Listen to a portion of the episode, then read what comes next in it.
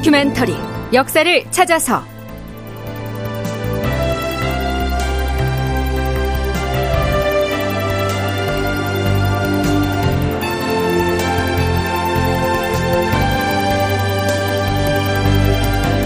제 1119편 양반 출신의 포로 400여 명이 처형되다. 극본 이상락, 연출 황영선.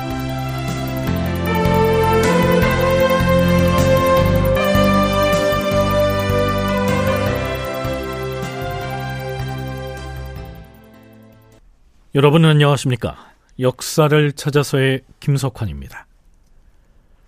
광해군 11년인 서기 1619년 3월 6일 이날은 조선군 도원수 강홍립과 부원수 김경서가 후금을 건국한 누르하치를 직접 만나는 역사적인 날입니다. 뭐 미리 말하면 강홍립과 김경서는 패전국 포로의 신분으로 후금국의 도성인 흥경으로 끌려간 처지였기 때문에 이 만남은 사실 누르하치의 배려로 이루어진 것이라 해도 과언이 아니겠죠. 자, 그런데요. 패전국 장수의 처지인 강홍립과 김경서가 승전국의 건국자인 누르하치를 대하는 그 태도를 보면 그 시기 조선의 사대부들이 후금을 세운 여진족을 과연 어떻게 여기고 있었는지를 미루어 짐작할 수가 있습니다. 이제부터 소개하는 얘기는 도원수 강홍립의 종사관으로 참전했던 이민환의 저서 책중일록에 나오는 내용이기 때문에 여기에서 나라고 표현된 사람은 필자인 이민환을 지칭합니다. 누르아치가 도원수 강홍립과 김경서를 호출하였다. 나는 두 원수에게 미리 당부하였다. 도원수나리, 부원수나리, 제 얘기를 명심하십시오. 오늘 드디어 누르아치를 만날 텐데 아마도 우리의 평생을 심판하는 날이 될 것입니다. 읍을 하지 않을 수는 없겠지만 만일 의젓함을 잃고 두려워하는 모습을 보인다면 치욕적인 상황을 맞이할 것입니다. 네, 여기서 읍을 하지 않을 수는 없을 것이라고 했는데요. 읍은 두 손을 맞잡아서 얼굴을 앞으로 들어 올리고 허리를 앞으로 공손히 구부렸다가 몸을 펴면서 손을 내리게 되는 이런 인사법을 일컫습니다.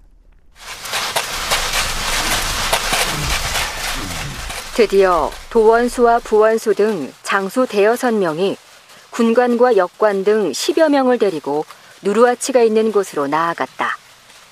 갑옷 입은 병사 수천 명이 넓은 마당 좌우에 도열해 있고 누르아치는 활시 위에 화살을 매겨들고서 단 위에 앉아 있었다.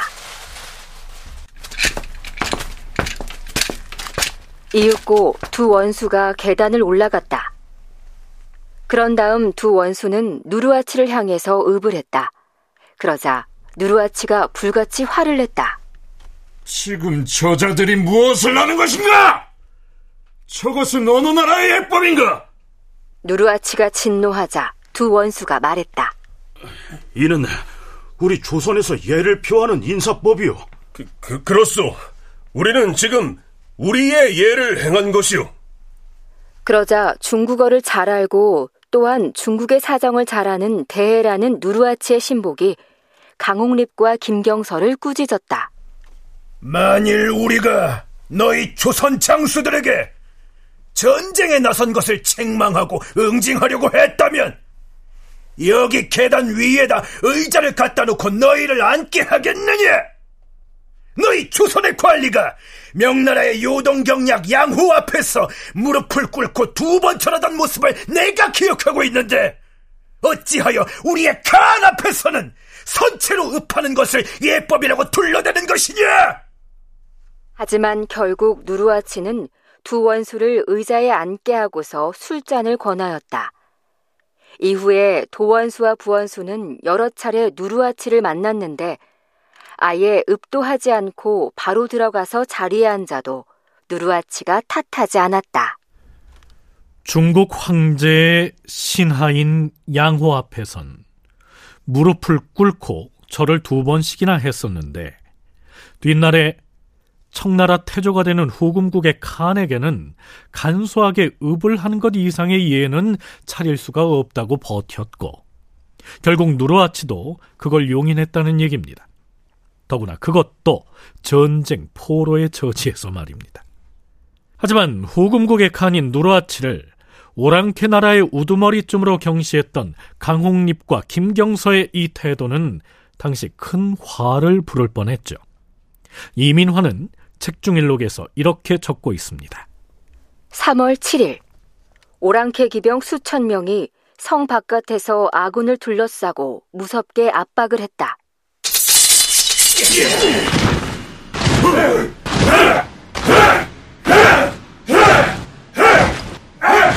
그들은 활을 겨누고 칼을 뽑아들고서 우리 병사들을 금방이라도 다 죽이려는 듯이 하였다. 나중에 들은 바에 따르면 도원수 강홍립과 부원수 김경서가 절을 하지 않고 음만한 것에 분노한 누르아치가 이런 무례한 자들이 보았나?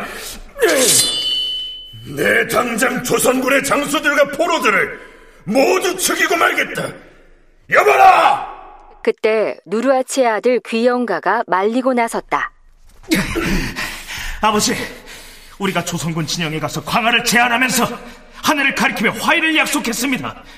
그런데 만일 조선의 장수와 군주를 다 죽인다면 우리는 하늘을 속이는 죄를 짓게 됩니다.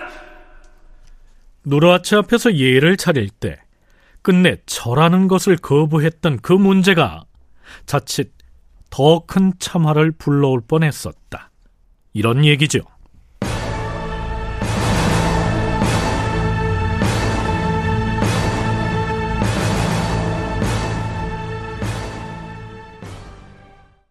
자, 그런데요. 3월 10일에는 누르아치가 부하들에게 이런 지시를 내립니다. 포로로 잡혀온 조선군 장졸들을 모두 화이터에 모이게 하라. 그런 다음에 일일이 손바닥을 펴보라고 해서 손바닥이 거친 사람과 부드러운 사람을 도성 안팎에 각각 따로 나누어서 수용하게 하라. 조선에는 양반과 상인의 구별이 있다고 했으니 그리하는 것이다. 일일이 손바닥을 보고서 양반과 상민을 가려서 분리했다는 얘긴데요. 이렇게 되자 조선군 포로들은 불안을 느꼈겠죠. 누르아치의 명령을 수행하는 후금의 군관들은 조선군 포로들 사이를 돌아다니면서 이렇게 외칩니다. 불안해할 것 없다. 이제 곧 우리의 칸께서 너희 나라에 서신을 보낼 것이다. 너희 나라 조정에서 그 서신의 답을 해오면 그때 마땅히 너희들을 고향으로 돌려보낼 것이다. 그러니 걱정 말라.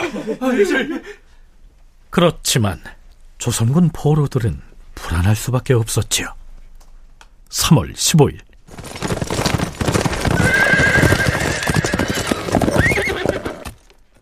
언가리와 대해라고 하는 이름을 가진 누르아체 군관들이 조선군 진영에 나타나서 도원수 강홍립 등에게 문서를 보여줍니다.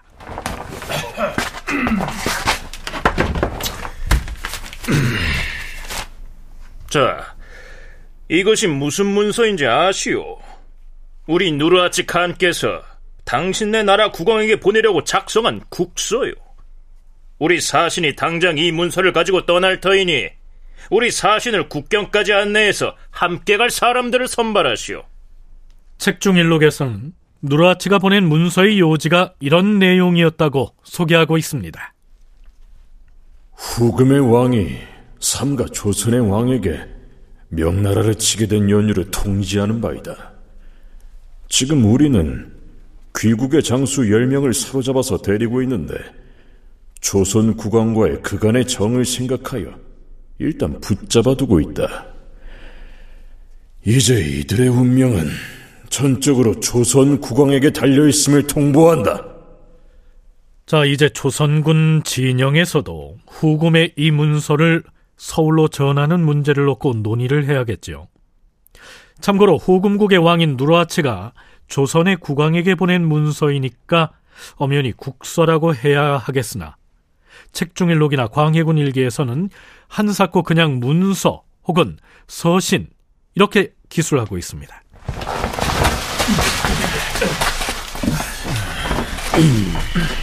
지금 우리 조정에서 이곳 상황을 많이 궁금해할 것이니 이참에 도원수와 부원수께서 주상 전하께 올리는 계문을 은밀히 작성해서 함께 보내는 것이 좋겠습니다.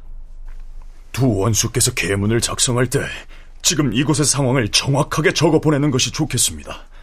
처음에는 항복을 하기만 하면 우리 장졸들을 다 자유롭게 풀어줄 줄 알았는데 지금은 우리 모두가 포로로 잡혀 있는 처지가 아닙니까? 그럼 이번에 누구누구를 서울에 보내는 것이 좋겠소.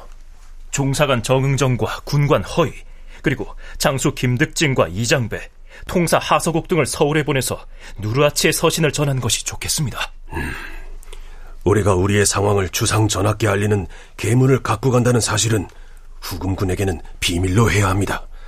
만일에 장계를 가지고 가는 도중에 문서를 수색당하는 일이 있어서는 안 될 것이에요. 음, 작성한 장계를 노끈으로 잘 묶어서 말 한 장 안쪽에다 잘 감춰가지고 가는 것이 좋을 것이니 준비를 철저히 하시오. 자, 이렇게 해서 누르하치가 조선의 국경까지 보내는 사신과 조선군 진영에서 선발한 군관 등이 압록강 상류를 향해서 출발합니다.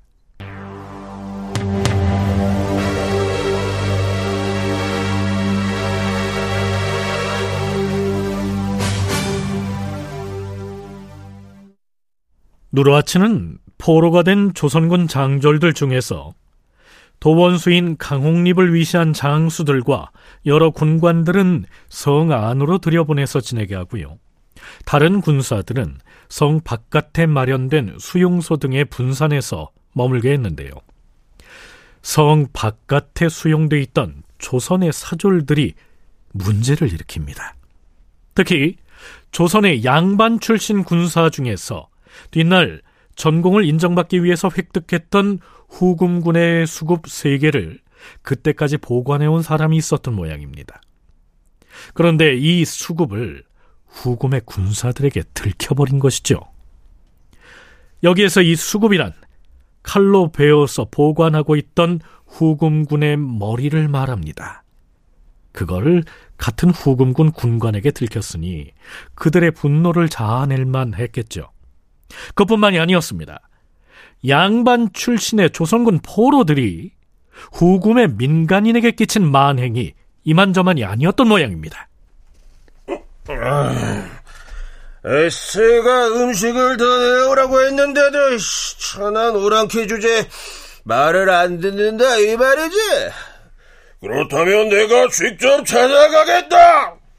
여봐라, 이 집 주인이 자고 있는 저 방의 문짝을 때려 부숴라!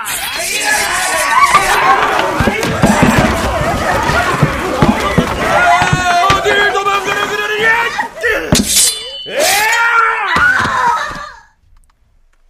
성 바깥에 머무르던 양반 출신의 조선 군사들이 밤중에 주인 여자를 죽이고 도망치는가 하면 혹은 오랑캐 여인을 강간하다가 현장에서 후금군에게 발각된 자들도 있었다.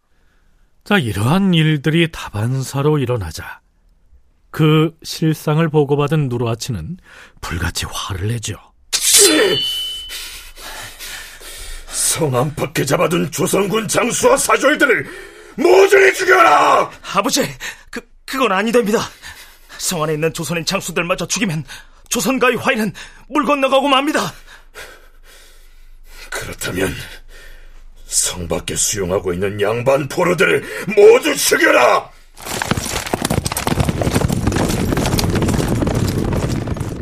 성 밖은 물론이고 성 안에 들어있는 장수들도 모두 죽이라고 하는 누르아치에 맞서서 성 안의 장수들은 죽여서는 안 된다고 말리고 나선 사람은 누르아치의 차남이었습니다.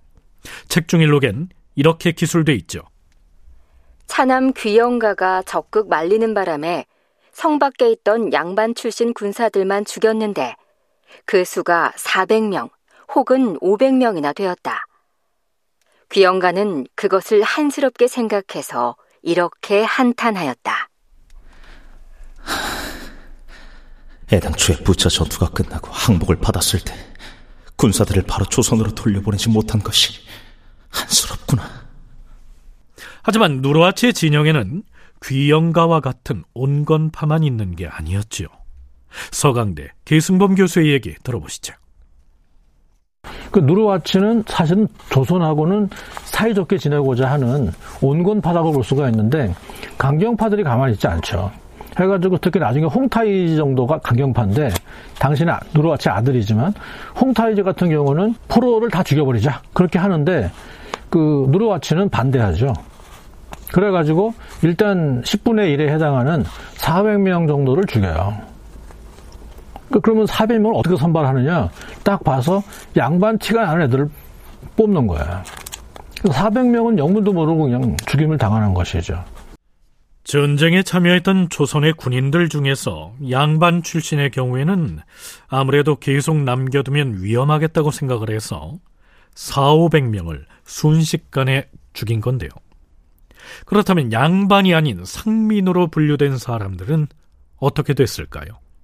고려대 한국사연구소 장정수 연구교수로부터 들어보시죠. 오히려 이 사람들은 좀 학식도 있고 하니까 조금 반란의 조짐 의리도 좀 알고 그래서 좀 위험 요소가 되기도 하고 이 손이 이제 거친 사람들 농사를 지었던 증거로 보고 이 사람들은 농지에라도 투입할 수 있는데 이놈은 데리고 있어봤자 뭐 포로로서의 가치도 별로 높지 않고 그러니까 강홍립 이하 이 장수들은 따로 이제 포로로서의 가치가 있으니까 이제 성에 두고 병사들은 농소로 다 이제 흩어져 보내거든요. 거기서 대부분 탈출을 하죠 나중에. 상민으로 분류된 사람들은 농사 짓는 곳으로 보내져서 노동을 하게 했지만 그들 대부분은 현장을 탈출했다가 일부는 굶어 죽기도 했다는 얘기입니다.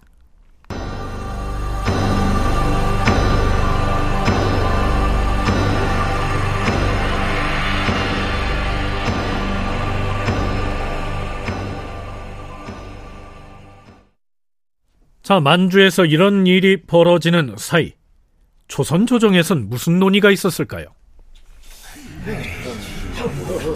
주상 전환합시오.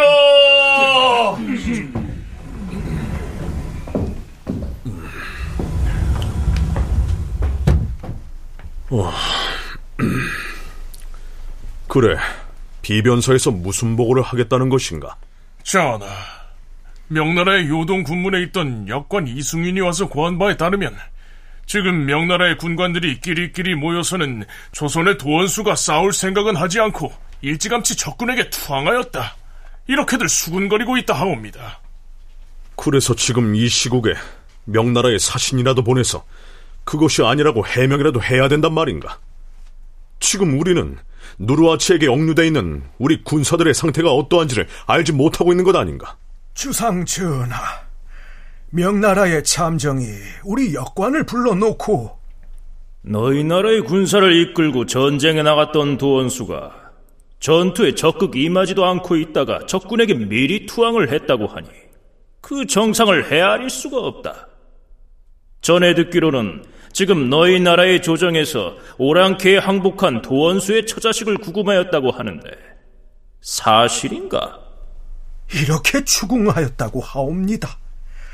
이는 아마도 명나라에서 우리 군의 도원수가 투항한 정상을 전해 듣고서 우리나라를 의심하여 이러한 탐문을 하는 것 같사옵니다.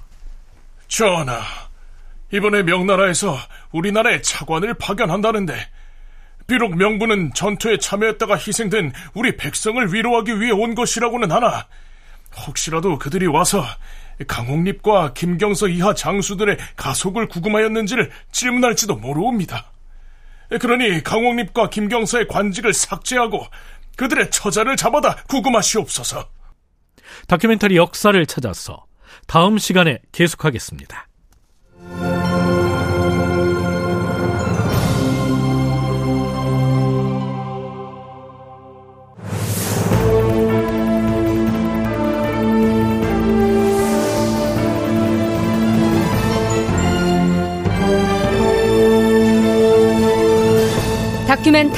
역사를 찾아서 제 1119편 양반 출신의 포로 400여 명이 처형되다 이상락 극본 황영선 연출로 보내드렸습니다.